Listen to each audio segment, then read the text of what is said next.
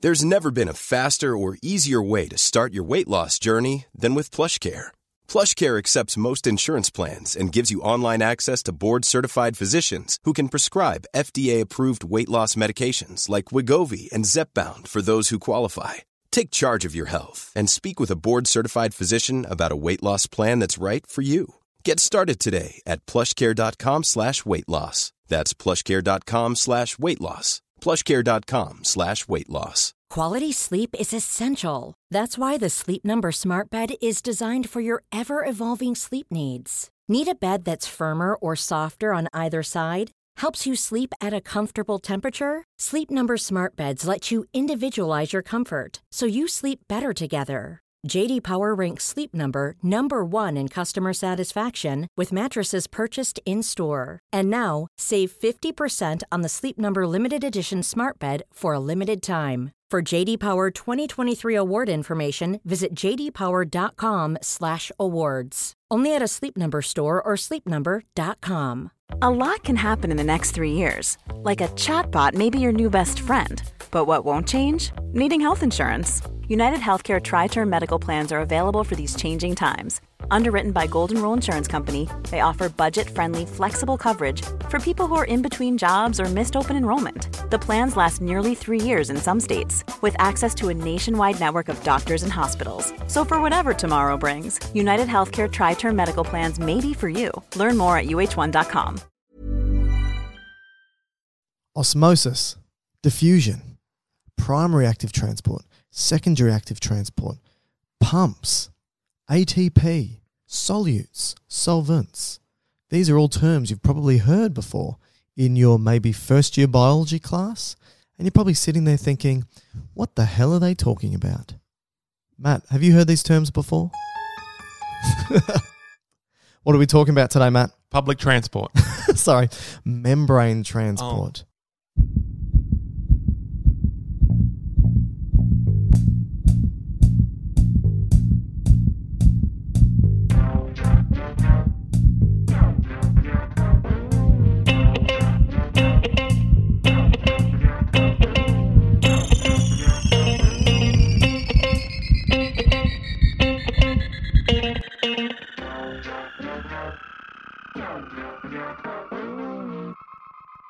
Welcome, everybody, to another episode of Dr. Matt and Dr. Mike's Medical Podcast. Today, we're talking about membrane transport.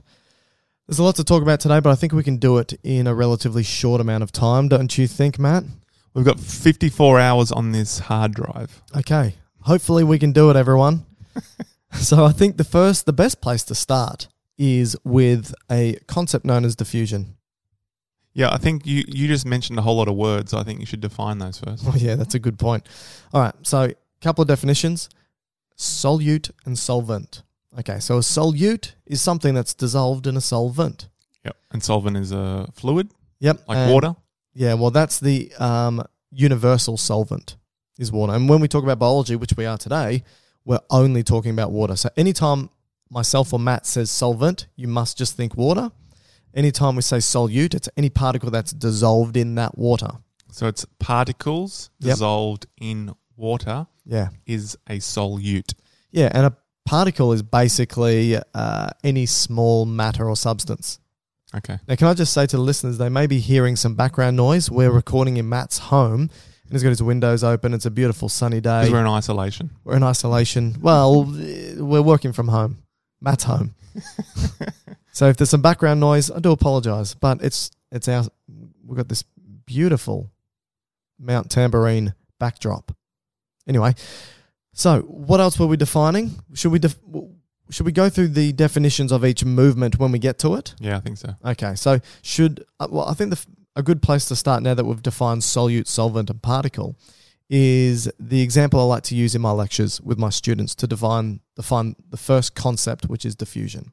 Okay. And this is a type of passive transport. That's right. Okay. So no energy is required in this process. Okay. All right. So I always say to my students, you know, I've got should have around about 300 in the class, but I've usually got around about 150. And I say to them, if I were to get 100 of you out off the stage, uh, off your seats, and come up to the stage, and I blindfold all 100 of you, and then put you all into a tight group, so there's a high concentration of students. At the front of the lecture theatre. That's right. And then I say, what I'm going to do is I'm going to just spin you all around really quickly with your blindfold on. And then when I say go, I'm going to start a stopwatch and you're going to walk straight ahead. Now, if you hit something, you just bounce off it in the opposite direction and you continue to do that. If you hit each other, that's fine. You bounce off in the opposite direction. Continue to do that until I say stop. So I say go and they start to move around the classroom at random. They hit things, they bounce off, they keep moving. And after a minute, I say stop. Then they stop moving, they take their blindfolds off, and they look around. And what we find is after around about a minute or a couple of minutes, that the students are randomly distributed across the front of the stage. And in actual fact, they're basically evenly distributed across the stage. Now, the thing is, they had their blindfolds on, so they had no idea what they were doing, they had no idea where they were going, and there was no intent to their movement. Okay. But what they ended up doing was moving from an area of high concentration to their respective area of low concentration where there weren't many students until they were evenly distributed. Okay. That's diffusion. Brilliant. So that is, and so th- the take home message here is all particles, not just students, move randomly. We'll, we'll follow this law. Is, Yeah. it a, is it a law? Well, it's called Brownian motion. Okay. And it basically just states that all particles, whatever they may be, the particles on the chair that you're sitting on, the particles in your body, the particles of that make up the walls of your house and your dog and your grandma, they're all vibrating or slowly moving. Well, they're shaking. And if they are released into a solvent, like solutes are, they're more free to move. And Okay. so, so if you have a high concentration of these solutes in an area, they're respectively just going to, at random, move, bounce off walls, bounce off each other, and then given a sufficient amount of time, they'll be evenly distributed. And that is the definition of diffusion. Okay. And are there any variables that will change the speed of this? Yeah, okay. So let's just say I were to crank up the temperature inside the room. that lecture theatre. Okay. or let's just say the floor's hotter, Oh, yeah. Okay. right? The They're gonna, temperature. the temperature goes up. They're going to be bouncing around a bit faster, right? So They- moving quicker. yeah. Okay. And so moving quicker means there's so all this means is there's an increased chance that they're going to bounce off more walls, bounce off each other Each more other. often and increase their likelihood of being randomly distributed faster. Okay. Any other? What What about if the the number of the students? Okay, so if you increase the number, so if we went from 100 to 150 at the front, Yep. and I said go, they're more likely to bounce off each other, which means they're more likely to go in the opposite direction from each other, Mhm. which means they're more likely to be randomly distributed over time, Quicker. quicker. Okay. Um, what about the solvent itself? Could you change the viscosity of it? Oh, so instead of them just moving around in a lecture theatre of open air, that would have filled the lecture theatre with, what do you think? Custard. Custard. Do you like custard? Um, I don't dislike it. Okay. I It's don't- done nothing I- against you or your I family. don't eat it frequently. So we fill the lecture theatre with custard and get them to do the same thing. Well, they're experiencing resistance because their medium, oh, so it slows them down. that's right, the solvent that they're in is slowing them down and therefore it takes longer. Okay. So, what were the three things that we just stated that can affect the rate of diffusion? Temperature, number, and solvent. What- Perfect. What about the size of the particle? Oh, that's a good point. So, if I had some students who, let's say, weighed 50 kilos and some students that weighed 250 kilos, I um, see you've been very PC here. Yes, I mean I'm not I'm not pointing fingers, but if I had a student that was 250, 300 kilos, they would be moving more Heavy, s- heavy boned. heavy boned, moving more slowly through the front of the lecture theatre.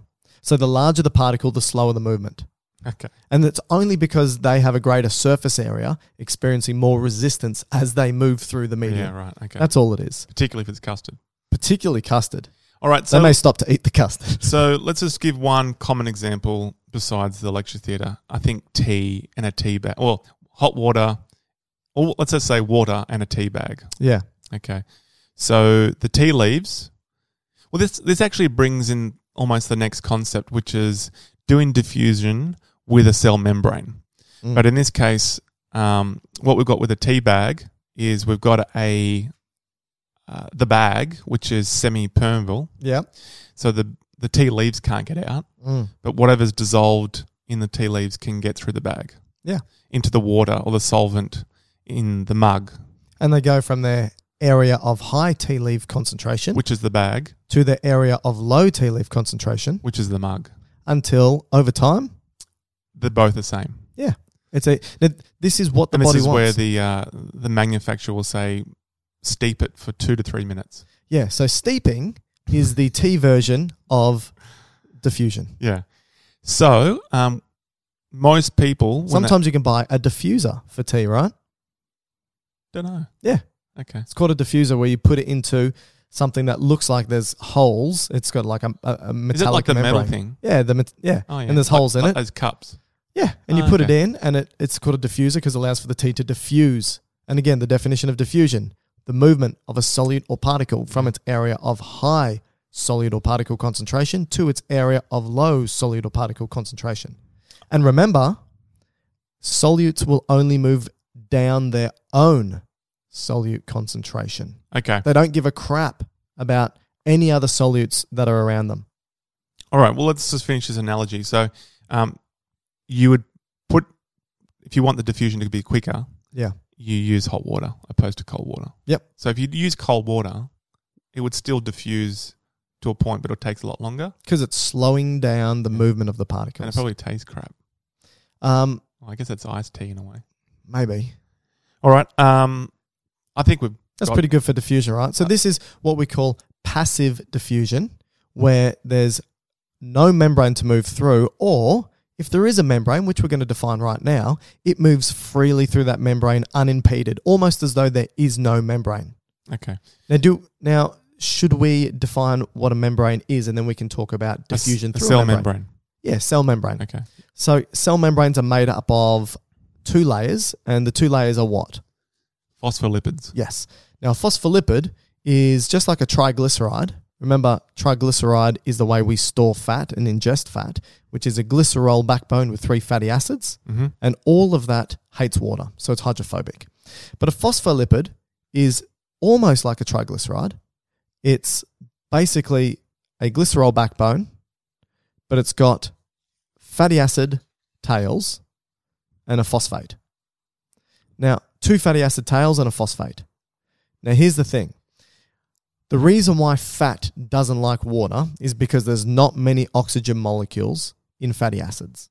Okay. So fatty acids are hydrocarbons. So there's hydrogen and carbon with only two oxygens in this in you know you can have hydrocarbon tails or chains that have you know 20 or so carbons with in length in length with more hydrogens without oxygen. with only two oxygens in total.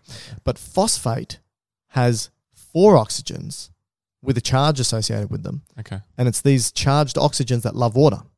So what we have with a phospholipid is one end that's hydrocarbons Mhm. that hate water, Yep. and one end that has heaps of charged oxygens that love water, and we call this amphipathic, Yep. s- which means one side two hates water. charges? Yeah, one side hates water, one side loves water, and therefore it is um, conflicted when it is dissolved or placed within a solvent. Okay. Now, if you've got heaps of these amphipathic m- phospholipids in one solvent area, they actually spontaneously come together to form a phospholipid bilayer. Okay. Can you describe what the phospholipid bilayer looks like?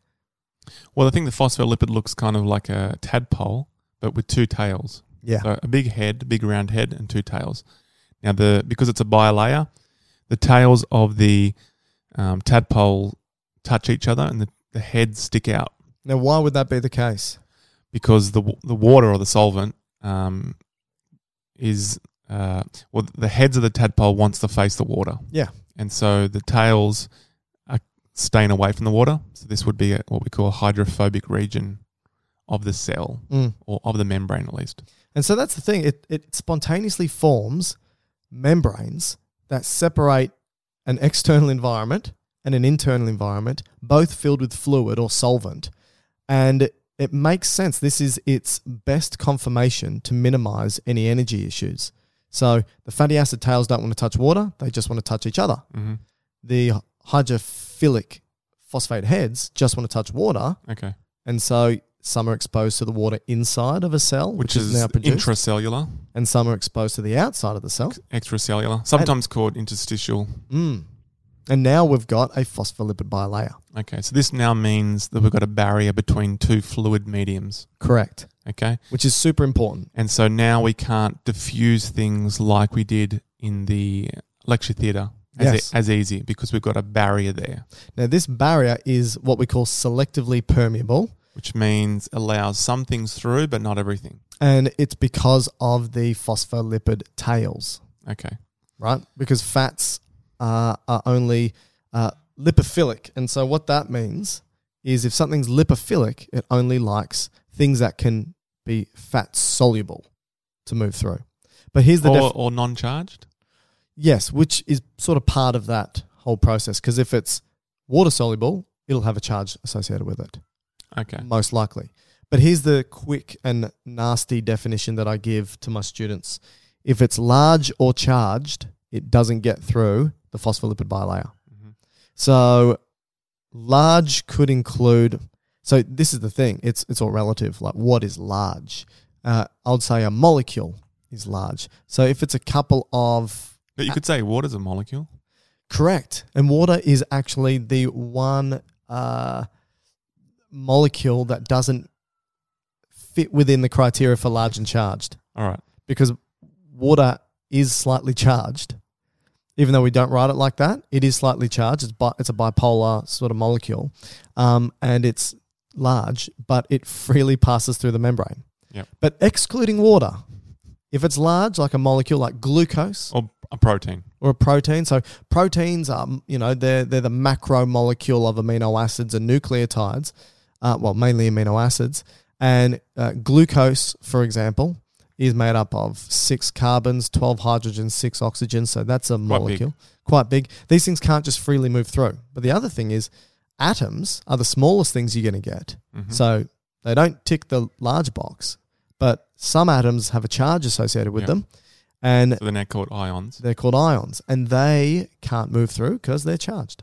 So an example, correct me if I'm wrong here.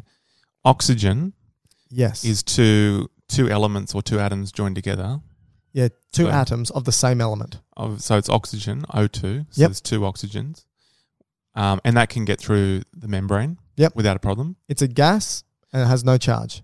Whereas sodium, Yep. which for a m- size point of view would be smaller than the two oxygens, wouldn't it? Yeah. But it can't get through because it has a charge. Yes. Um, sodium. I don't know if sodium is smaller because oxygen, hydrogen, helium, lithium, beryllium, boron, carbon, nitrogen, oxygen, eight, fluorine, neon, sodium, mag. Okay, so yeah, okay. I'd say oxygen is bigger than one. Two oxygens are bigger than one sodium. But you're right. Sodium has the charge, and that's the rate limiter. Yeah. Not getting through the Yeah. fatty acid bilayer. Um, I mean, even water, just size wise, is bigger than. Oh, maybe not. Yeah, it's two hydrogen, one oxygen. Yeah, yeah. we're getting into the weeds here. Yeah. But, but I think if it's large or charged, ain't getting through. Okay. So we now need to talk about how diffusion then works through a semi-permeable membrane. And so the thing is, if it's a solute that is charged, it's not getting through. If it's a solute that is large, it's not getting through freely. But remember, they still want to go down their concentration gradient. Yep. Here's that's the important thing. Anytime we talk about diffusion, whether it's diffusion of a gas or a solute or anything Or in a nature solvent. or a solvent, yeah, true. A gas, solute, or solvent, they all want to go down their own concentration gradients. So from high to low. That's right. So if we Sim- were to- similar to like if you were up the top of a hill with a tire and you let it go, it wants to follow its gradient of going down the hill. yeah, and the example I use is if you're at the top of a slide because it's more fun to go from the top of the slide to the bottom, you just let go, cost you no energy. We go from high to low. Okay. Yep. All right, because And the gradient is uh, the movement is fun. based on gravity. It's the gradient of fun. But yeah, it's the yeah, that's right. All right, so if something wants to diffuse through this membrane down its concentration gradient, you can only do it if it's not large or charged. And you said oxygen is an example. So can so oxygen this is an example of passive transports. Yep, passive transport, no energy required. So passive diffusion, we're doing examples now. Yep. across a membrane. And the best example are the gases, which we do frequently to keep us alive. Oxygen and carbon dioxide. So oxygen wants to go from, the, let's say, the blood. Forget that the lungs at this point. Um, we got oxygen in the blood. We want to put oxygen from the blood into your cells so you can make ATP. Yep. And so it diffuses out of the blood into the interstitial fluid or the extracellular fluid, and then wants to go into the cell where there's less oxygen compared to the extracellular fluid. So it just goes straight through the membrane without kind of any problem. So it's still following its gradient. Yeah, the whole point is that oxygen will only move from an area of high oxygen to an area of low oxygen. Yep. So anytime it goes from the lungs to the blood, it's going down a gradient. Yep. From the blood into the tissues, down a gradient. Yep. And then when you look at carbon dioxide, which has to move in the opposite direction, it's going down its concentration gradient. From the cells to the blood, down a gradient. From the blood to the lungs, down a gradient. Yep. And so all of this is moving through fatty, las- fatty acid bilayers or phospholipid bilayers, but freely because there's no charge and it's small. So it just squeezes between the heads and the tails and just pops through at the other side. That's right. Okay. So that's gases. The other thing that can move through uh, quite freely is water, but there, but there's some evidence to suggest that it may not move freely. It may require channels to move through, so we can get to that shortly. But the other thing that can move through freely is ethanol or alcohol. Yep. So Or even, I don't want to conf- confuse the listeners, but also fat soluble things.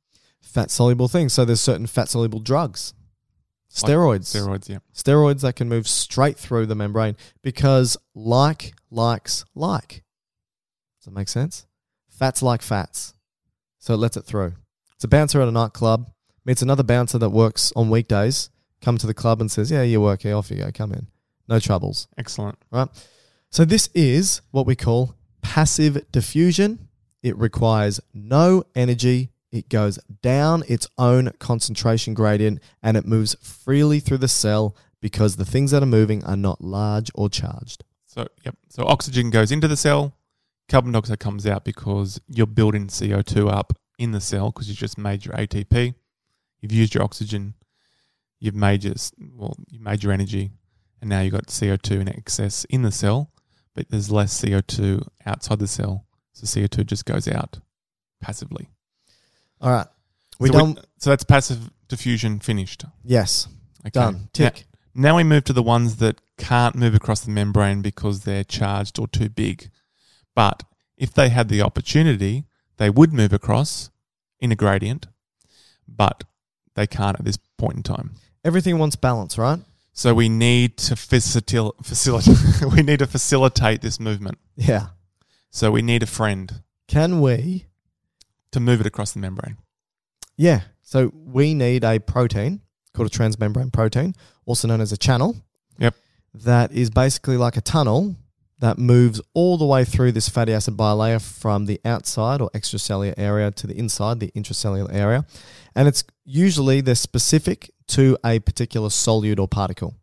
So it's not as if this protein is a tunnel that just opens up and lets anything through. It only lets very specific things through.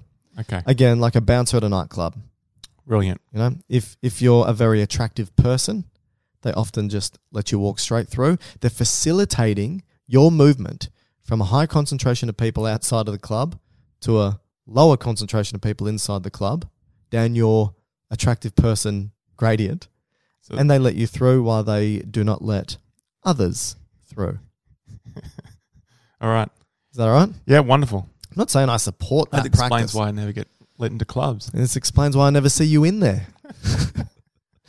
so that so that's facilitated transport. Again, down a concentration gradient, requires no energy, but we need something facilitating it, which is a protein. Now this can happen. So can we what are some examples of this? Specifically, or do you want to do the categories? Um let's do the categories and then we can give examples. Okay, so the categories, which means the way that the, let's just say ions at this point in time, Yeah. will move. Now we'll- we'll go particles because there's going to be glucose in here as well, which Yeah. is not an ion. Um, there are th- there's there's movement that's in one direction, so we call this a uniporter. Yeah. Yeah, there's um, I, some ions go in one direction. No, actually, m- multiple ions can go in the same direction, which we call symporters, and And then there's sometimes one ion goes one way and another ion goes the other way, which is an antiporter. I don't know any examples of anti-porter facilitated diffusion. I thought they were all secondary active We'll, transport. we'll get to that, but I'm just saying this is the movement across the membrane, okay, um, depending on the protein that's carrying it. But the, the, ex- the, the first example we're going to use is the, the uniporter, which is just basically you open the channel or you open the door, and all that happens is one ion will move down its gradient from a high to a low, okay? like sodium, there's sodium channels, potassium channels, calcium channels, chloride. cha- Yeah. So we're going to just stick with these as an examples now, Yeah. okay? And they're all going down their own concentration. That's rate. Okay. And there's sometimes different reasons for why the channel will open. Okay. Okay. Sometimes the channel will open when you put a voltage through it. So you like zap the channel. Zap. So like the you got a door on the membrane, Yep. and if you send electricity into the door, the door will open. So the uh, the charge is the key to open the protein. That's right. Okay. And these are called voltage gated channels. okay. So and- it's gated like the a gate of a like a just a gate. Yeah. yes. So if you send an electricity zap into these channels, voltage gated channel, Yeah. um, a good example is sodium. But not all ele- not all charges are, are the same key, right? Yeah, there's different there's different charges will, which will be the specific for that door. Okay. Okay, so sodium might be at once you get to the charge of say negative 55 Millivolts. milli- millivolts, the door just springs open. yep. But that's a door only for sodium, Okay. and that means sodium now is free to go the way it wants to go. Okay. And, And- w- so where is sodium? Just just so people have a the bigger picture here. Uh, where is sodium usually living? Is it usually living outside the cell or inside the cell predominantly? It's more abundant extracellularly. Okay. So it's there's more of it outside the cell than inside. So once you open that door, now sodium will go in From outside. from outside. So that's moving down its concentration gradient. So from the top of the slide to the bottom, no energy, Yep. through a protein. Which has just been opened by a voltage. So this is called voltage gated facilitated transport. Yeah. Okay. Now that's or a, voltage gated facilitated diffusion. yeah. And so a good example of that is what you'll find on neurons Okay. um, with a action potential about to begin. Or, So- de- or this is called depolarization. And this is where you send an electrical signal through Yeah. the neurons. Okay. Right. Brilliant. All right, and so that's s- sodium, and we've got so basically that's using a voltage gated channel. Yep. What are some other gated channels that don't Uh, use voltage? ligand, ligand gated, which is um, like almost a lock and key mechanism, yeah, like a physical key? yeah, Which Or- is or a swipe molec- card. Oh, okay, I like that. So what, what's an example? So obviously we said millivolts is an example of the key in the previous so this, example. This one, as the channel, is a glucotransporter. A- a- an example. Okay, So they're yeah. not all glucose transporters. This particular example is a glucose transporter protein. Yep. Okay. So glucose wants to get into the cell. So that means it's ha- it has a high concentration outside the cell. Yep. All right, But it can't get in because the membrane won't let it. gotcha. But there's a special door Because it's called- too big. too big. Right. There's a special door called a glucotransporter, and there's many different types. But we're just doing a generic example here. Sure. It can't get in. Um, it does has no access, but it needs a friend to swipe it in. Gotcha. Okay. Or it just needs its own swap card. yeah. Yeah. So this the friend is insulin, Gotcha. and so insulin comes along. It's the ligand. It comes Ah. along because it's released from the pancreas, Yep. and wh- you know when your glucose levels in your blood builds up, and it Makes Just- a phone call to the pancreas and says, Look, I need one of your blokes to come in. yeah I left my swap card at home. Can you just swap me in? Two minutes. Yep. I'll just be in there super quick, get my work done. It's all good. make some energy, and I'll leave. Okay. So uh, Except, insu- it, except it doesn't leave. insulin comes along, Yep. swipes the glute transporter, Yep. and then the door opens. And glucose diffuses in down its concentration gradient through a channel Mm-hmm. and it's ligand, me- ligand or ligand mediated facilitated diffusion. Correct. Are there any other types? Oh, there's heaps. But Okay. I mean, other examples you could have um, mechanical gated. So when you actually, Touch something, for example. yeah, so this would be on your fingertips. Yep. You actually depress or change the shape of the protein by a mechanical stimulus. Yep. It will alter it. Okay.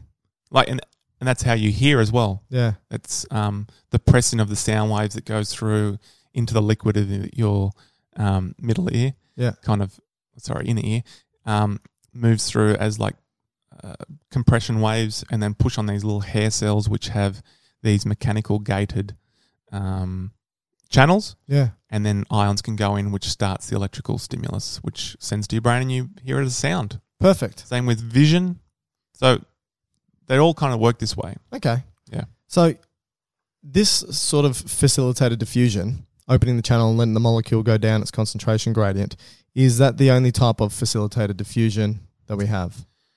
Well, they're- that, that's an example of a uniporter, so Okay. one directional. So this is um, down a gradient without needing any of the energy. Okay. But now I think when we go into the other types, which I said were a symporter, so we push in multiple things across, Yep. or an antiporter, Yep. one goes in one direction, one goes the opposite direction. Yep. You now th- these now move into a another category. That require a bit of energy. Yeah, this is now called Active, active, transport. and there's two types, primary and secondary. Okay. So just so everyone So can we're now trend um, we're changing into from passive now into active. Yes. So so everyone can tick a box. What we've now finished with is passive transport, looking at the different types of diffusion. Now there's another type of passive transport, Oh yes, which I think we should talk Yeah, I about forgot first. Should we talk about it first? definitely. Just so we can tick off all passive transport. And that type of passive transport I was is- actually testing you just to see if you're awake. Really? Yeah, well done. Okay. Who's the one still in their pajamas? So I'm at home. you, you could have put pants on. so when we look at passive transport, we've done diffusion. We now need to talk about osmosis. Now, for some reason, students lose their mind with osmosis because you probably remember, or it could just be me, I remember from grade nine the definition of osmosis. Osmosis is the movement of water from an area of high water concentration to an area of low water concentration through a semi permeable membrane. Okay. Boring doesn't really mean too much unless we put it into practice. So, this is where the movement of water is going down its concentration. So it's diffusion of water. So Right. irrelevant to anything else at this point. Water does not care. It's going down its own concentration gradient. But this is where it gets a bit squirrely in people's heads because you're thinking, what the hell is a high water concentration and gradient and what's a low water concentration? You know, how does water have a gradient? Yep. This is where water takes into consideration the presence of other particles or solutes within the solvent All the water. or the water from one side of a membrane to another. So osmosis only really occurs through a mem- membrane that allows water to pass through but doesn't allow other things to pass through. All right? So when we look at a cell and we said now let's just say that we've got a cell phospholipid bilayer. We- Matt said earlier that sodium's predominantly outside the cell. And let's just say all the sodium channels are shut and they're not going open and the sodium concentration increases outside the cell. Now, there's water obviously outside the cell and inside the cell, and the water is constantly weighing up the concentration of itself and other things, and the water will go from its area of high water concentration. In this case, if there's less particles in the cell and more particles outside, the place that has more particles is taking up more space, so there's less water. Yep. So the water will move from its high concentration inside the cell to outside the cell where the particles sit. But I hate this way of thinking about it because I don't think it's intuitive. And the way I like to think about it is that water will move in the direct because it's the solvent. Water will move in the direction that there is a higher concentration of solutes. And the way I think about it is if there's a tug of war. If you have so let's there's a rope and that's the cell membrane if you have five students on one end of the rope and 50 students on the other end of the rope, who's going to win the tug of war? The 50 students. So the place that has the higher concentration will pull the water towards it. That's how I think about it. So if you have a question in an exam that has a semi-permeable mem- membrane, water on both sides, and solutes to varying concentrations on both sides, the easy to how do you know which way the water's going to go? which side has the higher number of solutes, and that's where water's going to go. Okay. I always think of solutes exerting a pull on Is that water. osmotic pressure then? that's how I think of osmotic pressure as a pull on water. Okay. Yeah. All so right. any side that has a strong, higher osmotic pressure is going to exert a stronger pull on that water. Okay. Does that make sense? Yep. Which means that you can go from the definition of osmosis from osmosis is the movement of water through a semi permeable membrane from an area of higher water concentration to an area of lower water concentration.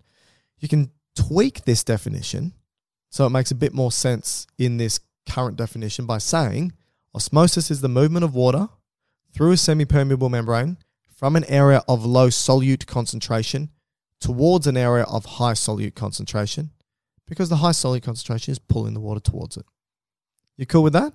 And this is why you don't drink seawater. Why? Tell us. Okay, well, seawater compared to your internal water Yeah. has more solutes in it, Okay. okay? In the form of salts. And salt, Right. sodium chloride. All right. And so if you drink it, Mm. your body or your intestines will absorb both the water but also the high amount of salt Uh-huh. and then pull it into your extracellular space. Yep. So outside the cells, but between the cells. Yeah. Yep. And then that will, because it's a high gradient of solutes now outside your cell, will pull all the water out of your cell To try. Okay. to try and dilute it. Gotcha. And that's what we want. So the body wants balance, it wants homeostasis, and it hates having different concentrations of stuff from one side of a membrane to another. So you got to think about if you've got a, a concentration difference from outside to inside, what could the body do to balance it out? This is how you need to think. Don't memorize the definitions. What can the body do to balance it out? If it's semi permeable membrane and it can let through ions or solutes, it will, and they'll go down their concentration gradient to balance it out. If these channels are closed or the solutes can't move through, then the solvent will move, which is water, and it will go towards the high concentration of solutes to balance it out. Just think what can you do to balance out the high concentration? That's it. Hmm. That's Yep. it. It's it it really is an intuitive concept, but people lose their minds, but this is all the body wants to do. Yep. And this is the the basis of passive transport.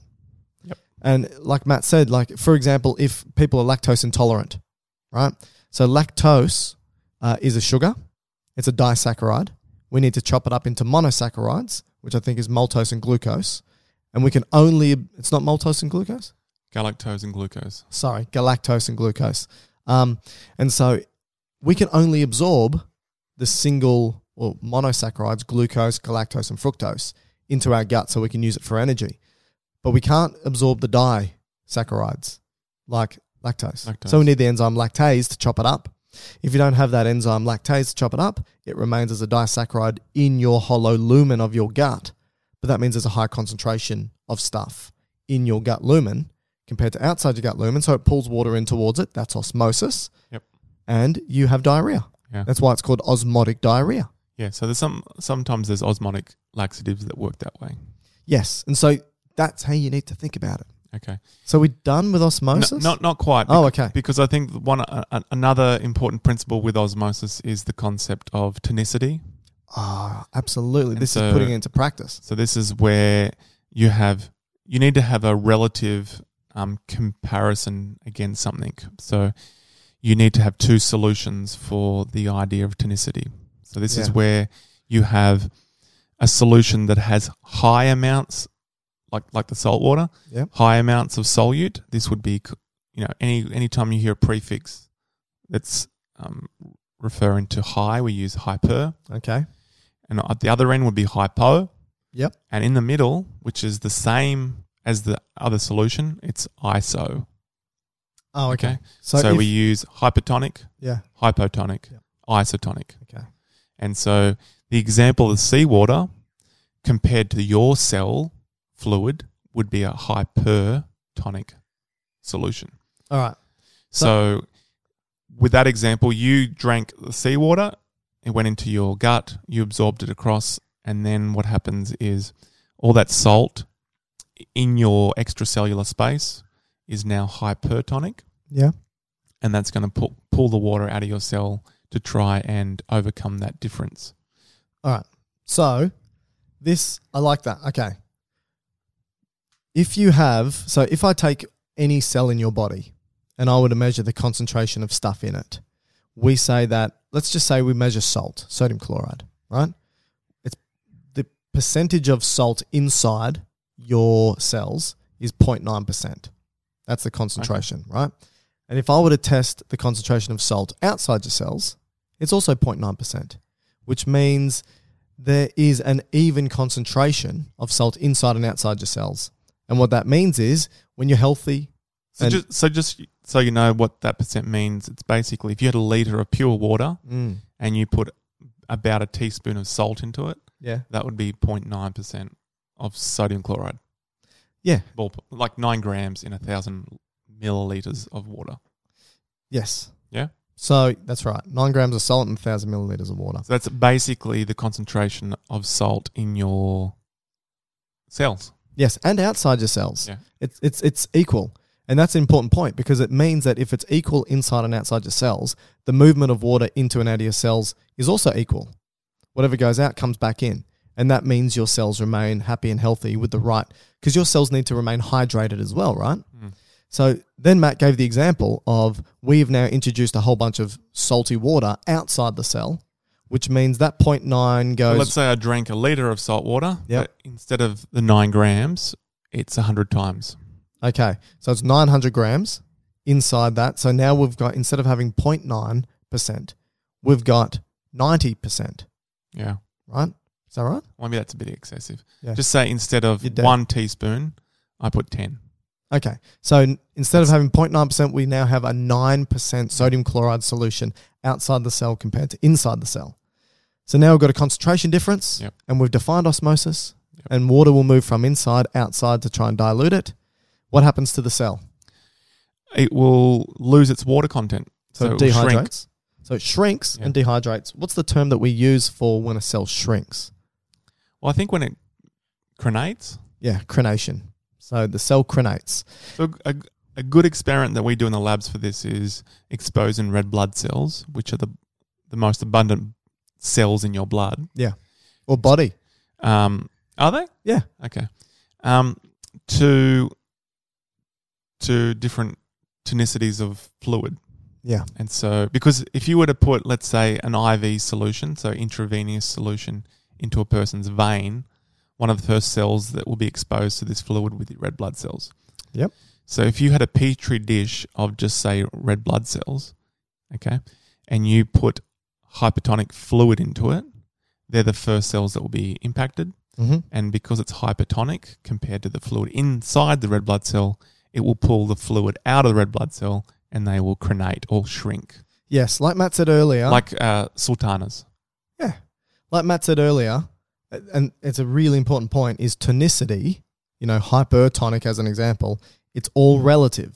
So students lose their mind and, and they always think, oh, hy- hypertonic must be one constant, one particular concentration, but it's not. You just have to compare with whatever you're talking about, and often it's cells of the body, Mm. Yeah. and often cells of the body are 0.9 percent. Yep. So usually, if it's above 0.9%, the solution you're talking about, it's a hypertonic solution. It means above the concentration of the cell. Mm. Yep. If the concentration is below 0.9%, what's the term we use then?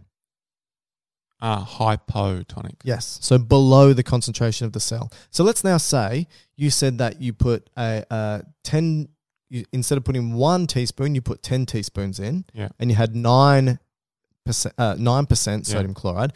Let's now say that instead of putting one teaspoon in, you put in one tenth of that teaspoon and you've now got 0.09% sodium chloride that you're drinking. Yeah. Um, or let's, no, s- putting into your veins, for example, Yeah. because probably better example because we're very good at handling salt before it hits the blood, right?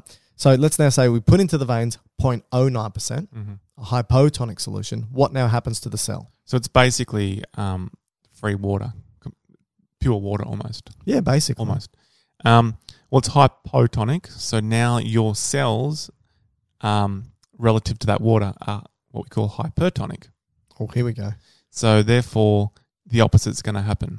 So the the water that you've just put in will just go across the cell membrane into the cells. And what happens to the cell? They will start to swell and swell and swell, And then, and then they may get to a point where they rupture or bust. and the term we use for that is busting. Lysis. Lysis, okay. Yes. So if it shrinks and dehydrate, dehydrates, it crenates.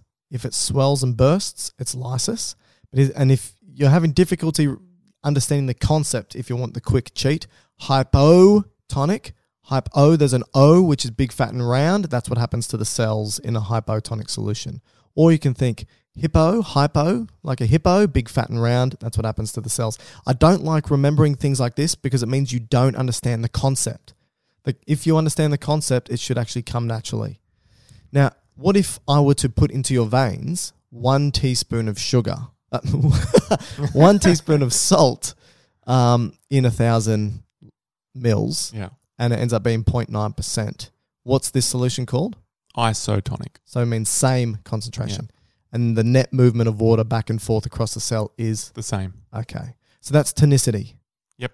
And we need to understand this because patients will get varying concentrations of salty solutions put into their blood system. Yeah. Salty solutions or other things in it. So you, sometimes you'll give your patients um, Glucose, water with glucose, water with bicarbonate, water with potassium, water with salt.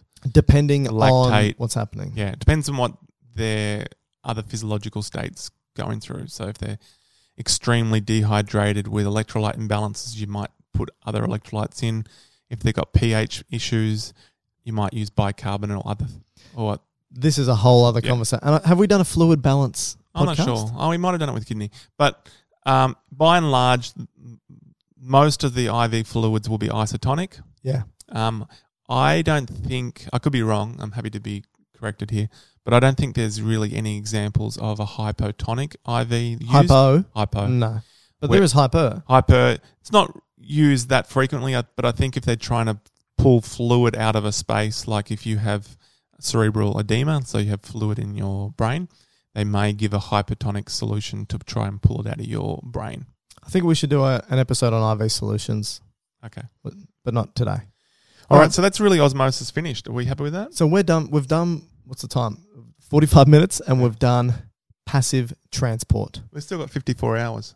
Oh, that's fine. Then everyone can uh, stay listening. So, Maddie, this is passive transport. It's all gone down a concentration gradient from high to low, has required no energy. It moves through a membrane or doesn't. And we're done. Okay. Active transport. Active transport is different to passive transport because it goes uphill. So this is, you know, I use I use the uh, slide. Going from the top of the slide to the bottom, you let go, wee, you have fun, no energy. Yep. But if you want to go from the bottom of the slide to the top, you need to climb the ladder and that costs you energy to go from low to high. So anytime you're going from a low concentration to a high concentration of a solute or particle, you need energy to do this. Yep. And the example I use, if we were to piggyback on the example I used at the beginning with the students at the front of the lecture, if I were to have a lecture theatre connected to the lecture theatre next door by a door, and I had 100 students in one lecture theatre and 50 students in the other lecture theatre, blindfold them, spin them, tell them to walk at random, and open the door, what you'd find is that some are going to diffuse around their own room and some are going to at random diffuse through the door. Now here's the thing. The individuals that have the high the room that has the higher concentration of individuals at random will you can hear all the birds in the background. How's the serenity? The room that has the higher individuals will be more likely to diffuse into the other room at random, right? Because there's a higher chance, higher people. And then it equally distributes, hence diffusion through a membrane, right? Or through a channel. But let's just say we now wanted the room that had 50 people compared to the room with 100 people, we wanted to forcefully move those 50 into the other room. Now, at random, they're moving against the concentration gradient because there's going to be more people moving from the room of 100 people to the room of 50 people. So we need something there that can stop the 100 people moving through and help push the 50 people through, like a bouncer. Again, a bouncer or a security guard, which says, hey, halt, I'm moving these people from their low concentration gradient to another. Yep. And this is ATP. ATP is the bouncer or security guard in this scenario Okay. that moves from a low to a high. Should we just um, categorize that active is got two types? Now we can. Okay. So there's primary which is an example of what I just showed, Yeah. using ATP directly to push it against its gradient, and then there's secondary. which is a sneaky one where people we'll get piggyback. to that. We'll get to that one. yeah, it's piggybacking. So let's start with primary first, Okay. which is utilizing a pump, Yep. um, but the pump needs ATP. So the definition of a pump is something that will use energy to go against the gradient. Yep. So you use a pump to inflate a tire, Yep. right? You use a pump to your heart is a pump. It's going pushing against pressure. So pumps Or- need energy. or water, Or water. If you again Water pump. lived up a hill Mm. and you needed to bring, um, or you needed to put a uh, a water tank up the hill. Yeah. Okay, so you can put you had to pump the water up the hill to fill up the tank, but then if you wanted to release the water at your own leisure, it's just you. It's just coming down its own gradient on its own later. Yeah. which is gravity fed. Perfect. Okay, All right. So active transport uses energy to pump something uphill. So- And so an let's- AT, what is it? It's called an ATPase pump. okay. So the A says there's an enzyme. So the enzyme facilitates the use of ATP to help push it against its gradient. yep, And it basically just pops off a phosphate. When you pop off a- a phosphate from ATP, energy is released, and that's what we're using. okay. So, what's some examples? What's the primary example of primary active transport that every single cell, especially every single um, active cell, uses? Uh, sodium potassium pump. Yeah. What So- happens here? So let let me go back to the analogy. Well, not just the physiological example that I used um, back with the diffusion, facilitated diffusion, um, with sodium going into the cell through the voltage gated channel. So you, okay, so we've got a neuron, for example. Yep. Um, you've you've got heaps of sodium outside the cell, not much inside. Yep. There's been negative 55 millivolts. Which is what we call threshold, It's opened the sodium specific channels, and that goes in. and so sodium has diffused into the cell. Yep. So that's facilitated diffusion. Yeah. Now all the sodium, or most of the sodium's in the cell. Not not oh, no no. Some Oh. some some have started to go into the cell. Oh, okay. Okay. Yep. Now, as you do that, sodium's got a charge of plus a positive charge. Single positive charge. All right. And as you start putting more sodium in the cell of the, of the neuron, it's going to make the inside of the cell more positive. Okay. Okay. Now, as you do So it's that, happier. it's happy. It has a better outlook on life. All right. Uh, as you start doing this, the inside of the cell becomes more positive, more positive, more positive. Now, right next to the um, sodium channel, there's a potassium channel. Okay? Okay. So this is a K plus. All right. K is the potassium. Yeah. Okay. And has a single charge as well. It has a single charge as well. Now, at a certain voltage, Wait, where's where is potassium sitting? Outside or inside? there's more in. It's an intracellular ion. So the opposite of sodium. That's right. So once you get to a certain charge, I forget what it is. What zero? For what? Um, for the sodium, sorry, for the potassium door to open, the voltage Positive potassium- 30. Oh, that much. Yeah. Okay, all right. So let's say at positive thirty millivolts. Now the voltage is enough to open the potassium door. Okay, Okay. so now potassium door opens. Now because there's more potassium in the cell than outside the cell, it's going to want to go along its gradient and start leaving the cell. So more facilitated diffusion. So we've only spoken about Yes, facilitated that's right. diffusion so far. Yep, I'll, I'll get to the why I'm doing this in a second. No, I like you setting up a beautiful picture. Now, Keep so going. now Don't pota- let me stop you. now Don't let pota- my interruptions stop you. now Keep going. Now potassium leaves. Okay. Now potassium's also got a positive charge. Right. So as the potassium starts leaving, you're going to make the inside of the cell More less, po- negative. less positive. Getting more a bit negative. down on life. Yeah. All right. So that that starts to happen at a similar time. The sodium channel will start to close. Okay, and the potassium just keeps leaving. Okay. Okay, now it's going to keep leaving past the amount of sodium that we gained earlier. So that the actual inside of the cell is going to become hyperpolarized or You're introducing all these S- crazy yeah. terms, Matt. just make more negative than it once was. All right. Mm-hmm. Okay. So now everything's closed. Okay. But we want to redo what we just had done. Wait a sec.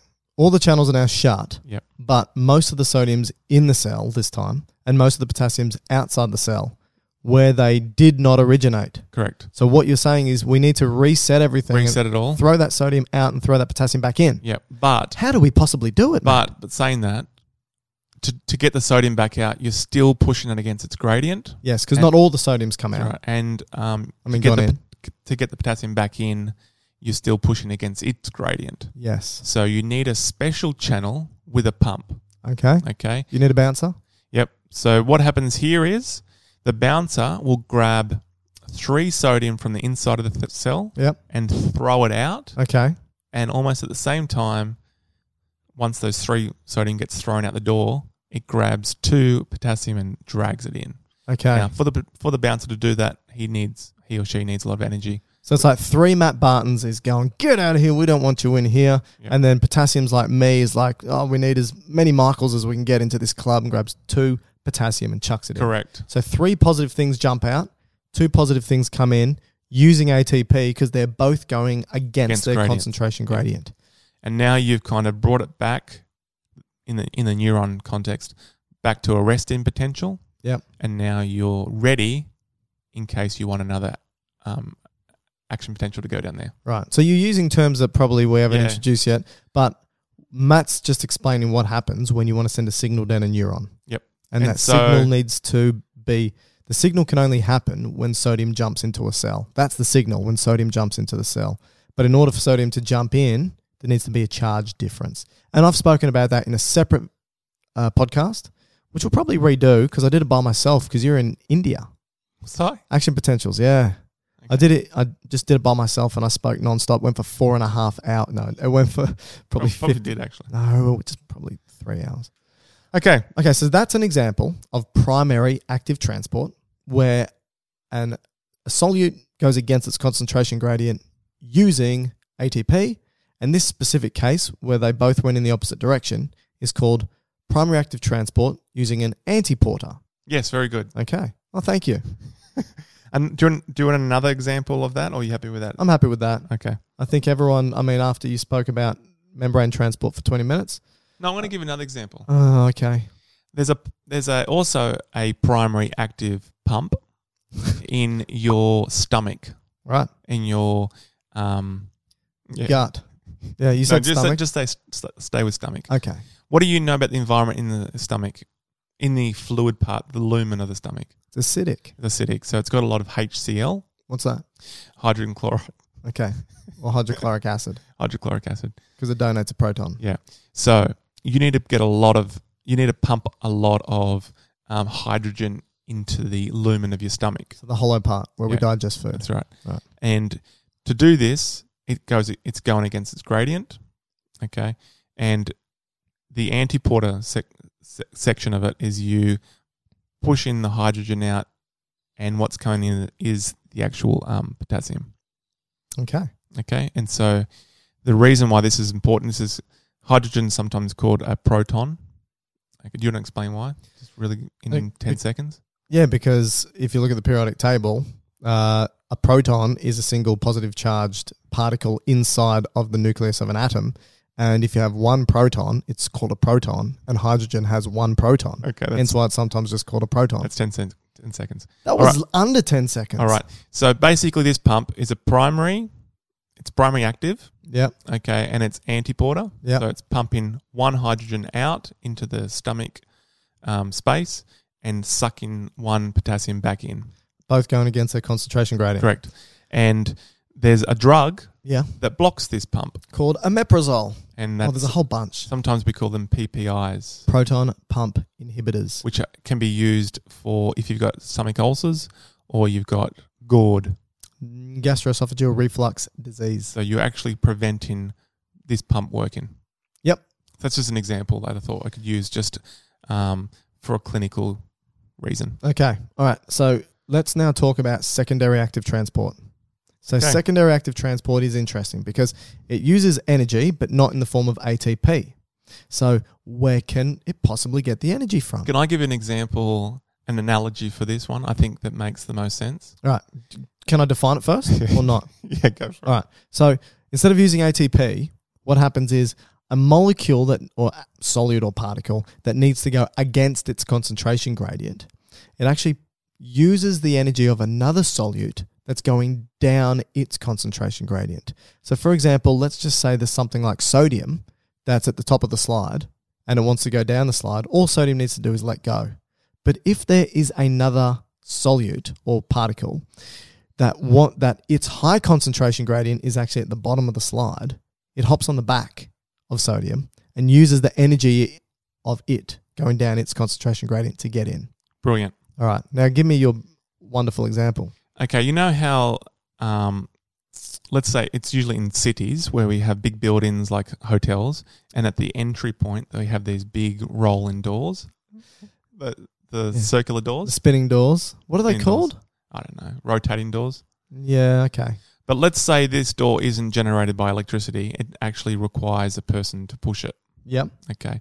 And you know how they have se- like sections or compartments where Yeah. you can like multiple people can jump in? Revolving doors. Revolving doors. Yeah. Yeah. So let's say um, there is a particular um, group of people that will just want to go into the building All right. and they will generate the force to spin it around. okay. Um, by doing so, a different type of people can jump on with it. Different type of people? Well, I want to give it an example of um, Let's say dogs want to go inside and cats want to go out, but there's too many cats outside. Yeah, all right. So the dog is generating because it's following its gradient. Yep. There's no dogs in the building, Yep. but heaps outside. All right. So the dog is following its gradient of going inside the Because building heaps of dogs pushing it to get through that and revolving it door. spins the revolving door. Gotcha. Okay. Now, as it spins, you may like cats hate dogs and vice versa. Mm. So all the cats want to leave, so they go in the opposite direction and go out the door. But there's a whole bunch of cats outside. Yes, that's right. So you buggered that analogy up because So if they hate dogs, there's a high concentration of dogs outside and a high concentration of cats outside. Okay, but you get the point though. It's gener- it's using the force that's generated by Yeah. the dogs to leave, and that's Yeah. called an anti-porter because they're going in opposite directions. Perfect. I like that. But you may have other things that will jump on board in the same direction, Really? but going against its gradient, and this is called a sim-porter. Gotcha. Okay. So, okay. So, an example of sim- simport with secondary active transport is sodium going from outside of the cell to inside the cell down its concentration gradient Yep. through a sodium channel. But glucose, where it's at high concentrations, usually inside the cell, wants to get in. So, it jumps on the back of sodium and jumps in using its using sodium's energy to get inside. I think a good one e- example of that is an intestine. That was a pretty good one Well, specifically intestine for that. for that. Gotcha. Yeah, because you've just eaten postprandial, just eaten a bunch of food, high concentration of glucose in your gut. And you might want to, you may already have a high concentration in the blood, Yes. and so you're still trying to get it um, Against against its the gradient. Okay. So, So it uses sodium to do it. And this is part of the reason why we use, um, and then also water will go with it because it's following its gradient as well. So that's part of the reason why we sometimes use isotonic fluids to increase hydration when you're exercising. okay. So it's the additional electrolytes that actually move water quicker as well. Now, when it comes to antiport, I don't think there's any secondary active antiport. I think they're all they all utilize ATP because I, I don't think it makes sense because usually if it's secondary active transport, it has to use the energy of the other molecule, so it has to go in the same direction. Another good Simporter example yeah, is in your um, kidney. yeah kidney, your loop of Henle. Yeah. where you actually have um, sodium that will go from the lumen into the cell. So the hollow tube of your nephron Yep. into the cells. So s- one sodium goes in, Yep. one potassium goes in, Yep. and two chloride go in. Okay. And so those four molecules um, kind of facilitate each movement. I'm not sure which is the, the gradient. I can't think of my head. But anyway, they Well, they Oh, the, gra- the gradient is um gener- so you, what is it? Sodium, potassium, and and two chloride. chloride. right. So the sodium and chloride are most abundant outside. So it has it's going they're going down their own concentration gradient, which means potassium is piggybacking Okay, on their all right. gradient to get in because potassium's higher inside the Yeah. cell. And so this particular channel you can block in a very common diuretic Okay. called furosemide or Lasix. Yep, which is a loop diuretic, right? Yeah, that's a powerful one, Mm. and it will block this particular facilitated um, channel. And the reason why it's so powerful is it it keeps not just one type of ion in the in the uh, ducts or the hollow tubes of the nephron. It keeps sodium, potassium, and chloride. Yeah. And the more stuff you have, the more water is going to be attracted to it and stay in. That's That's why it's a very strong diuretic Yeah. And that Because- means the water remains in the t- tubule or the lumen, because of osmosis. and then you pee it all out. Yeah. So you pee more. and more fluid going out, less fluid in the blood, less blood pressure, or less fluid in the Or- body if you've or got some edema or something. yeah demic issue. Okay, are we finished now? Almost. Okay, We've got the two other examples, which are b- basically bulk transport. okay. What is bulk transport? These would be um, a process called endocytosis Uh, bringing things into something, or cyto means cell, so bringing things into the cell. and exocytosis. Sorry, Yeah. Ah, Exocytosis. I just thought you stumbled over your words. That's bringing things out of the cell. Yep. So this is So bulk This is transport. bulk transport. So it's rather than just one ion, one particle, it's usually mass amount. Okay, Okay. like uh, proteins, neurotransmitters, Yeah. good- collect- collections. so a good of- example would be if you had a cell that would want to swallow a big thing like a bacteria. All right. So this particular cell would be a white blood cell. So an immune cell, Yep. Particularly a phagocyte, which is a eating cell like a macrophage. or a neutrophil. All right. it would want to kind of engulf the whole thing, so Mm. wrap its membrane around it, Yeah. and kind of swallow it in like a Pac-Man. Okay. So it just doesn't carry it across So a like channel. Pac-Man does with cherries. Yeah, it doesn't do it across a channel. It kind of just envelops it. Ooh, envelop. Yeah. Okay. So this would be um, a type of endocytosis, what we call phagocytosis. Yep. Another example would be receptor-mediated one. Yep. Which is governed by the receptors on the outside of the cell to be stimulated for this to internalize it. Mm-hmm. And another example would be pinocytosis, which is basically just means drinking, cell drinking. Oh, okay. Yeah. And is exo just the same process in reverse? Yes, that's right. So, th- and a good example of exo would be, like you said, with neurotransmitters, you might want to you want to make a group of or a bundle of neurotransmitters inside a cell, but if you want to spit it all out, you kind of just um, how do you describe this? Yeah. Um, so I think i- if you take noradrenaline for example, right, um, you need to create the noradrenaline from you know dopamine and tyrosine and all these basic sources, and you start to accumulate the neurotransmitter at the end of the neuron, and then Mm. you wrap it in its own basically uh, phospholipid bilayer in a way. And then you've accumulated all these. So they've, they've made their own mini cell, what we call a vesicle. And then you push that vesicle using the, the stimulus of calcium to bind with the end of the neuron. And basically, because fats like fats and phospholipid bilayers want to come together, they just merge. And as they merge, it ends up opening and spilling the guts of, of thousands, of thousands of rather these- than have to send one at a time through a channel, which would take a lot longer. That's right. Hence why bulk transport. Yeah, yeah. And Eh. so exocytosis and endocytosis of neurotransmitters occurs together because obviously once it's in that little space between the neurons, it needs to bind to the next neuron. Yep. And if it does or doesn't, it still needs to be recycled back up into that neuron. Oh yes, So endocytosis again. yeah, yeah. And so there's drugs so that reuptake. sort of- yeah, and there's drugs called reuptake inhibitors that stop the endocytosis of these molecules to make sure that the neurotransmitters stay in the space between the Yeah. neurons for longer, so it has a greater effect or a Brilliant. more lasting effect. yeah, excellent. All right, now we're done. Can I give one last example because I forgot to mention it earlier and I thought it was a cool example? Go for it. Is it another revolving door with cats and dogs? Uh, not quite. This is a drug called digitalis. And, Digitalis. and so this will put it all together. so what's the difference between digitalis and digoxin? I Is think it's- digoxin the name, the brand? Yeah, I think so. Okay. So basically, this is used in a context of people with heart failure. So they've got an inefficient heart contraction. Okay. So you need to give a drug that makes the heart more efficient without tr- stressing it out more. More Okay. efficient at contracting. Correct. What do we need for contraction? Calcium. So you're saying that we need to do something with calcium to make it more efficient. That's right. What's this thing we need to do? Okay, so normally what happens in the heart, this is just normal physiological um, homeostasis.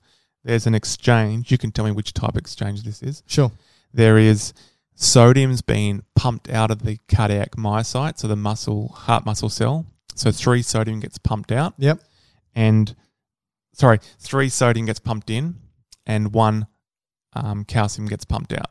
Okay. Okay, so that's normally happening. Right. Okay, this is just to hold rest and membrane potential. Is that right?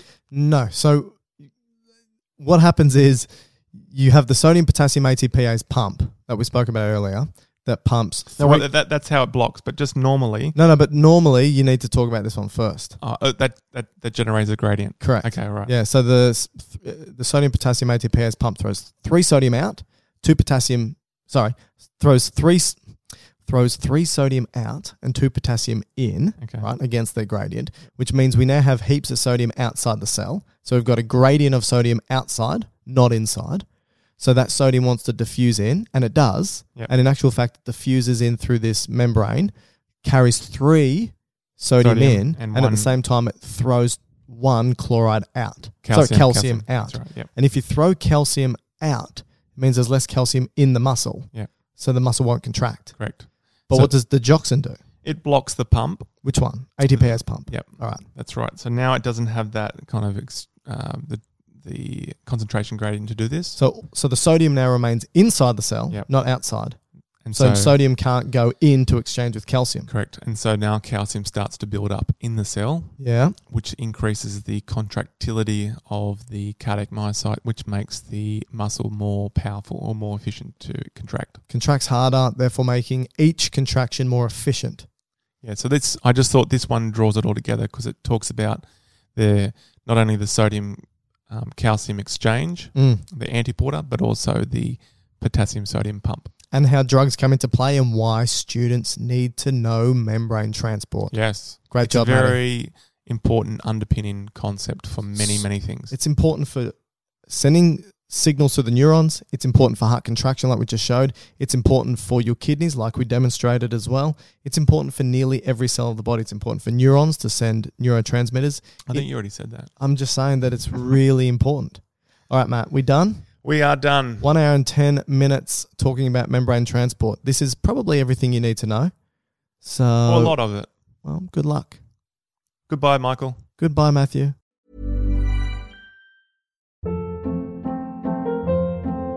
Hold up. What was that? Boring. No flavor. That was as bad as those leftovers you ate all week. Kiki Palmer here, and it's time to say hello to something fresh and guilt-free. Hello Fresh. Jazz up dinner with pecan-crusted chicken or garlic butter shrimp scampi. Now that's music to my mouth. Hello Fresh. Let's get this dinner party started. Discover all the delicious possibilities at hellofresh.com.